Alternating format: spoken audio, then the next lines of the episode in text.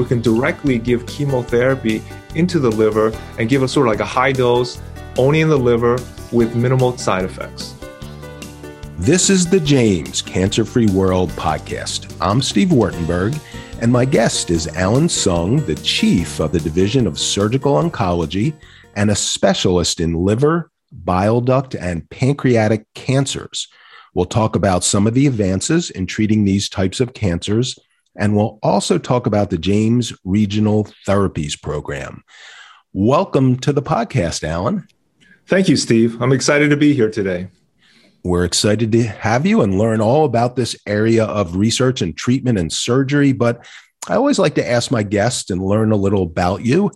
How did you get involved, interested, and make this your career? Well, Steve, I think for most people that uh, decide on a career, you know, personal uh, impact always plays a part. For me, uh, my father was a physician, uh, so growing up, you know, I saw him, you know, go to the hospital. But I can tell you that was the last thing I wanted to do. However, um, uh, when I was in uh, middle school, unfortunately, my my father was diagnosed with colorectal cancer. and then a year later, he was diagnosed with with colon cancer that had spread to the liver. Unfortunately, back then, uh, there were uh, not many treatments available in terms of chemotherapy or radiation, and especially surgery for the liver. Uh, it was very high risk and not as prevalent as it is uh, today. So, unfortunately, he was unable to uh, have his uh, liver tumors that had spread to uh, from his colon cancer uh, be removed. And as a result, he, he passed away from that. So that that was the main driver of why I wanted to go into medicine. I wanted to, you know, share my you know experiences uh, with people dealing with cancer and and, and help them uh, in a way that unfortunately my father uh, could not you know uh, be be cured of it. Now I'm curious. You said your your father. First, sorry, very sorry for your loss. Your father was a physician. And what did you learn from him in terms of the skills that you use now and and just maybe perhaps your relationship with with patients? Yeah. I think the main thing uh, he was actually he was a radiation oncologist, so he was actually a cancer uh, a doctor. Um, one thing I learned very early on is that uh, being a doctor, whether it's a surgeon or, or a cancer doctor, uh, a physician is a, it's it's a career, not not a job. Uh, it doesn't end, uh, you know, when the when the workday ends. You know, your patients are always uh, in need, uh, whether it's in the hospital. It's not like they close down the hospital, you know, uh, at five o'clock uh, p.m. and everyone goes away. You know, they are there um, twenty four seven. You know, weekends, nights. And one thing that I saw that you know really fueled you know how I practice is you know this is a this is a, a calling a, a career and and a dedication uh, to the patients that you know put so much uh, uh, trust uh, in in their doctors. Yeah, that's a great way to put it, and something I've I, I can see in you and that I hear from so many of the other physicians and scientists at the James. So again, um, I'm sorry that's the way you you got interested in this, but I have a feeling your your dad will be proud of you and what you're doing. Thank you. so your specialty is liver, bile duct, and pancreatic cancers, and usually at the James, because it's so big, uh, surgeons specialize in one cancer. So I'm curious with my lack of um, medical knowledge, what's the connection between those three types of cancers that you and others would specialize in all three? Yeah. So that's a that's a great question, Steve. I think uh, the the technical term is uh, hepatopancreaticobiliary surgery. Uh, but like you mentioned, that all that means is that uh, we're involved in uh, uh diseases or cancers of the, the liver, bile duct, and pancreas. And the reason why the surgeons tend to uh, specialize in these three organs is anatomical. Um, the liver um, uh, makes bile and, and it, it, has to drain into the intestine to help digest food. But this, this sort of the pipe that connects the liver to the intestine is called the bile duct and it runs through the pancreas pancreas. So when you have diseases or cancers of either the liver, bile duct, or pancreas, a lot of times they involve each other. And similarly, the, the surgeries uh, that are involved in these three different cancers uh, or areas are also uh, sometimes one and the same.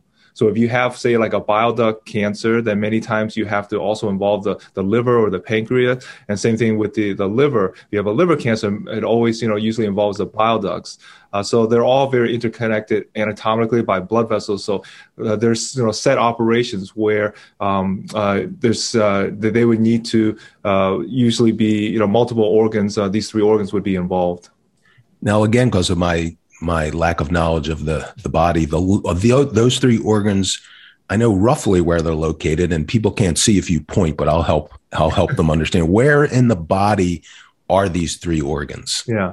So the the liver uh, is right under your rib cage on the right side. The liver is a, it's a I mean all organs are vital, but just like the heart and lungs, where it's protected by the rib cage, uh, the liver is also uh, a vital organ. So I think you know anatomically, it's there's a reason why it's underneath your your the right rib cage.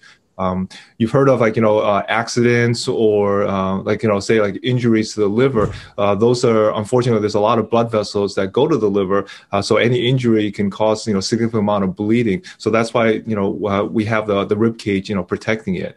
Uh, right underneath is the is the pancreas. The pancreas runs sort of like through the it's through the middle of the the belly, and the bile duct is literally just a tube that connects the liver to the pancreas. And the the role of all three of those is is cleansing yeah.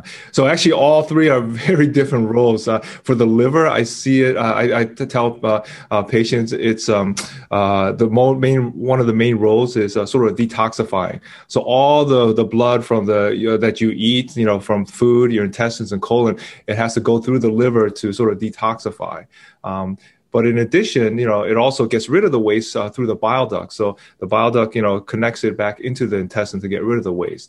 The pancreas is, um, is, is in the same area but has different functions. Uh, the two main functions of the pancreas, uh, one is to create hormones, say like insulin, so it, it controls your uh, sugar levels. So uh, with those people that and when the pancreas is not working well, they develop diseases like diabetes. Uh, and also, the pancreas helps uh, digest um, uh, food, so it secretes, you know, enzymes to help digest, especially fatty foods. Okay, good. So now I have a much better understanding of those three organs, what they do. And so when, unfortunately, a patient is diagnosed with cancer in, in one or more of those organs and, and they come to you in the James because you guys are one of the largest and best at, at handling that. Let's talk about some of the advances that have, that have come about in the last 10, 15, 20 years that you've personally been involved in. And one of the things I read about was this concept of minimally invasive surgeries. So, give us a little background on that and, and what that means now in terms sure. of surgery. Yeah. So I'm sure everybody has heard of uh, minimally invasive, laparoscopic, robotic uh, uh, procedures. I think the main focus uh, that uh, probably has transformed surgery, you know, the last 20, you know, 30 years is uh, the making, um, doing the surgery through small incisions. People call it, you know, band-aid surgery. what people don't usually realize is that even though it's you know, small incisions, the operation is still very similar um, inside, uh, but we're able to do it with a small incision. The main reason uh, we, we, focus on quality. Uh, in the past, uh, if you re- remember, you know, you, you come in for a small procedure and then they admit you the day before, uh, and then you stay for like a week or two weeks. Now we know that getting a patient up and about uh, as quickly as possible um, either you know making them as strong as possible before like what we call prehabilitation but also after surgery uh, rehabilitation is ultimately uh, very important uh, in terms of you know improved outcomes. Uh, we know that you know when you get uh, a patient after surgery moving around more the less the less risk of complications but of course, if you have this big incision, which unfortunately some big surgeries require, uh, it's much harder. You're in pain. You know, you can't move as much. So with a small incision, that allows uh, the patient to recover faster. Because especially with cancer, at the end of the day, we want them getting back to their families right? We want them getting back to you know treatments because treatment doesn't end with surgery. It's usually you know they require chemotherapy and radiation. But you can't do that when you're you know stuck in the hospital or you have these you know um, you know say like you know complications from a large uh, a wound like a wound infection that delays everything. So yeah. ultimately we want to get the patients back to their normal life uh, back to their families. Now, I'm trying to visualize you performing minimally invasive surgery. And in talking to some other surgeons about microsurgery, they've told me about that optics and uh, tubes with videos at the end of them are the key. So, is that how you do it through these yeah. tiny holes? You're able to see inside and do what you need to do without the, the, the larger incision. Yes. Uh, so uh, whether it's uh, laparoscopic or uh, now with uh, um, uh, more advances in robotic surgery, essentially it's like a it's a camera. So one of the ports or the incisions that we make, uh, one of the ports uh, uh, we insert a, a camera so we can actually see what we're doing inside. Yeah, and so is how many little holes? I'll call them holes. That's not yeah. the right word, but how many little incisions or entryways do you have to do you make? One for the camera and then yeah. how many for you and your instruments? Yeah. So uh, definitely one always one for the camera. Uh, depends on the uh, it depends on the complexity of the procedure. Say like a, a routine gallbladder. Uh, many times you can do it with just you know three four small little incisions but some of the uh, minimally invasive sort of complex procedures with like liver, bile duct, and pancreas, it can be you know sort of six or, or seven uh, little uh, incisions, depending on you know uh, what's what's needed to be done. It sounds like that requires more skill from the surgeon to be that dexterous to do it in the smaller space. Is that yeah. something you and others uh, a skill you just have to learn? Yeah. So it's it's I, I, I it's I'm not sure it would be more dexterous, but it definitely requires uh, more training uh, because I think that this, this, the gold standard, of course, is to be able to uh, do these operations with a traditional open approach. But now you have uh, laparoscopic as well as robotic; they require different skill sets. Uh, so, in terms of um, uh, say general surgery training or, or any uh, surgical training that involves minimally invasive, you have to get the basics of you know sort of the open approach. But then over usually you know they do a fellowship or extra training where they're exposed to you know more minimally invasive you know procedures and and they learn the skill sets. I think you're being modest and you and you just have a lot of skills. So yeah. Yeah. We're going to take a quick break. And when we come back, Allan will fill us in some more on some advances in liver, bile duct, and pancreatic cancer surgical advances. A revolution in lung cancer treatment is happening at the James. We're proving lung cancer isn't solely defined by location and stage, but rather the individual molecules and genes that drive it. Simply put, there is no routine lung cancer. That's why our world renowned specialists put their expertise towards treating one particular lung cancer yours. At the James, we go beyond the routine to prevent, detect, treat, and cure your lung cancer. To learn more, call 1 800 293 5066. We're back with Allan Tsung, a specialist in liver, bile duct, and pancreatic cancers. And Allan, fill me in, fill us in on the regional therapies program of the James. What is it? Yeah. Thanks, Steve. Uh, the regional therapies program is a is a unique program where we can offer uh, many patients that um, where we can't treat surgically, uh, some hope in terms of you know slowing down or even uh, killing uh, more of the cancer cells one of the things that uh, people recognize is you know you have cancer that's localized. Unfortunately many times the cancer spreads or metastasizes say to the liver or to the uh, abdominal cavity. And in those cases traditionally um, the only treatment is is, is, is chemotherapy uh, because once it you know leaves the primary organ and and if it's spread diffusely there's just no way to surgically remove all the tumor. Uh, however, chemotherapy, uh, you know, it works initially, but unfortunately, chemo, the systemic chemotherapy that uh, the medical oncologist gives, it goes all over the body, uh, and that's one of the reasons why you know people have you know sort of side effects, toxicity from uh, from the chemotherapy they're getting. But also, you know, it, once it goes through the whole body, uh, it doesn't. It's only a little bit actually, you know, gets to the area where the tumor is. So, for example, you know, if you have tumors that spread to the liver, um, and uh, uh, and we were not able to surgically remove it. You know, chemotherapy will will will will, will slow down the growth, uh, but you know we have a program called the hepatic artery infusion program, um, which is a, which is a, a type of regional therapies where we can directly give chemotherapy into the liver and give a sort of like a high dose only in the liver with minimal uh, side effects.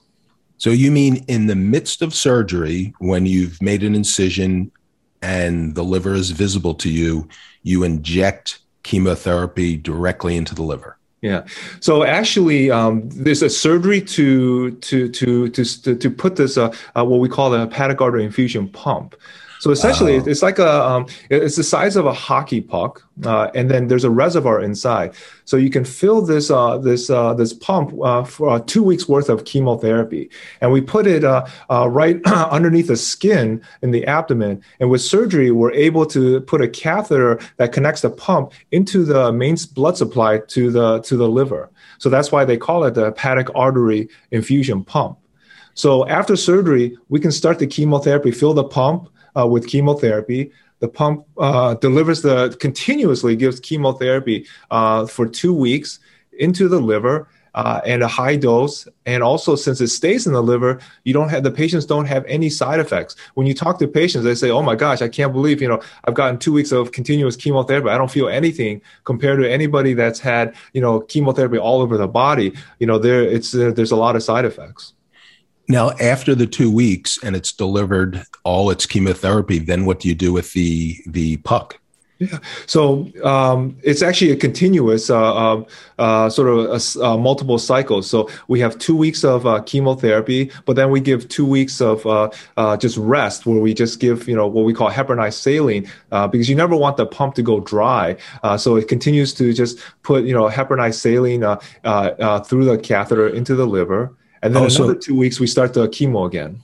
Oh, so now I understand. It's like the port you see on people's chest. Exactly, You're able yes. to inject yeah. Uh, li- things into it. So you yeah. so after the two weeks when you you said that saline solution, you're able yeah. to inject that saline solution directly into that, and then yeah. later you can put the chemotherapy back in. Yeah. So exactly. So people that understand that have uh, that are undergoing ke- uh, chemotherapy or uh, have done it before, you know, most people have what's called a, a port or uh, where the chemo goes in. But if you think about the the port uh, goes into the main uh, blood vessel right yeah. before the heart, and it goes all over the body. So if you if you if you want to target a sort of like tumors in the say the liver, well, it has to go over all throughout the whole body before it gets to the liver, and that's but it causes a lot of side effects when when it goes all over the body. So like, you know, GI upsets, you know, sometimes, you know, you have your neuropathy, uh, abdominal pain, just fatigue.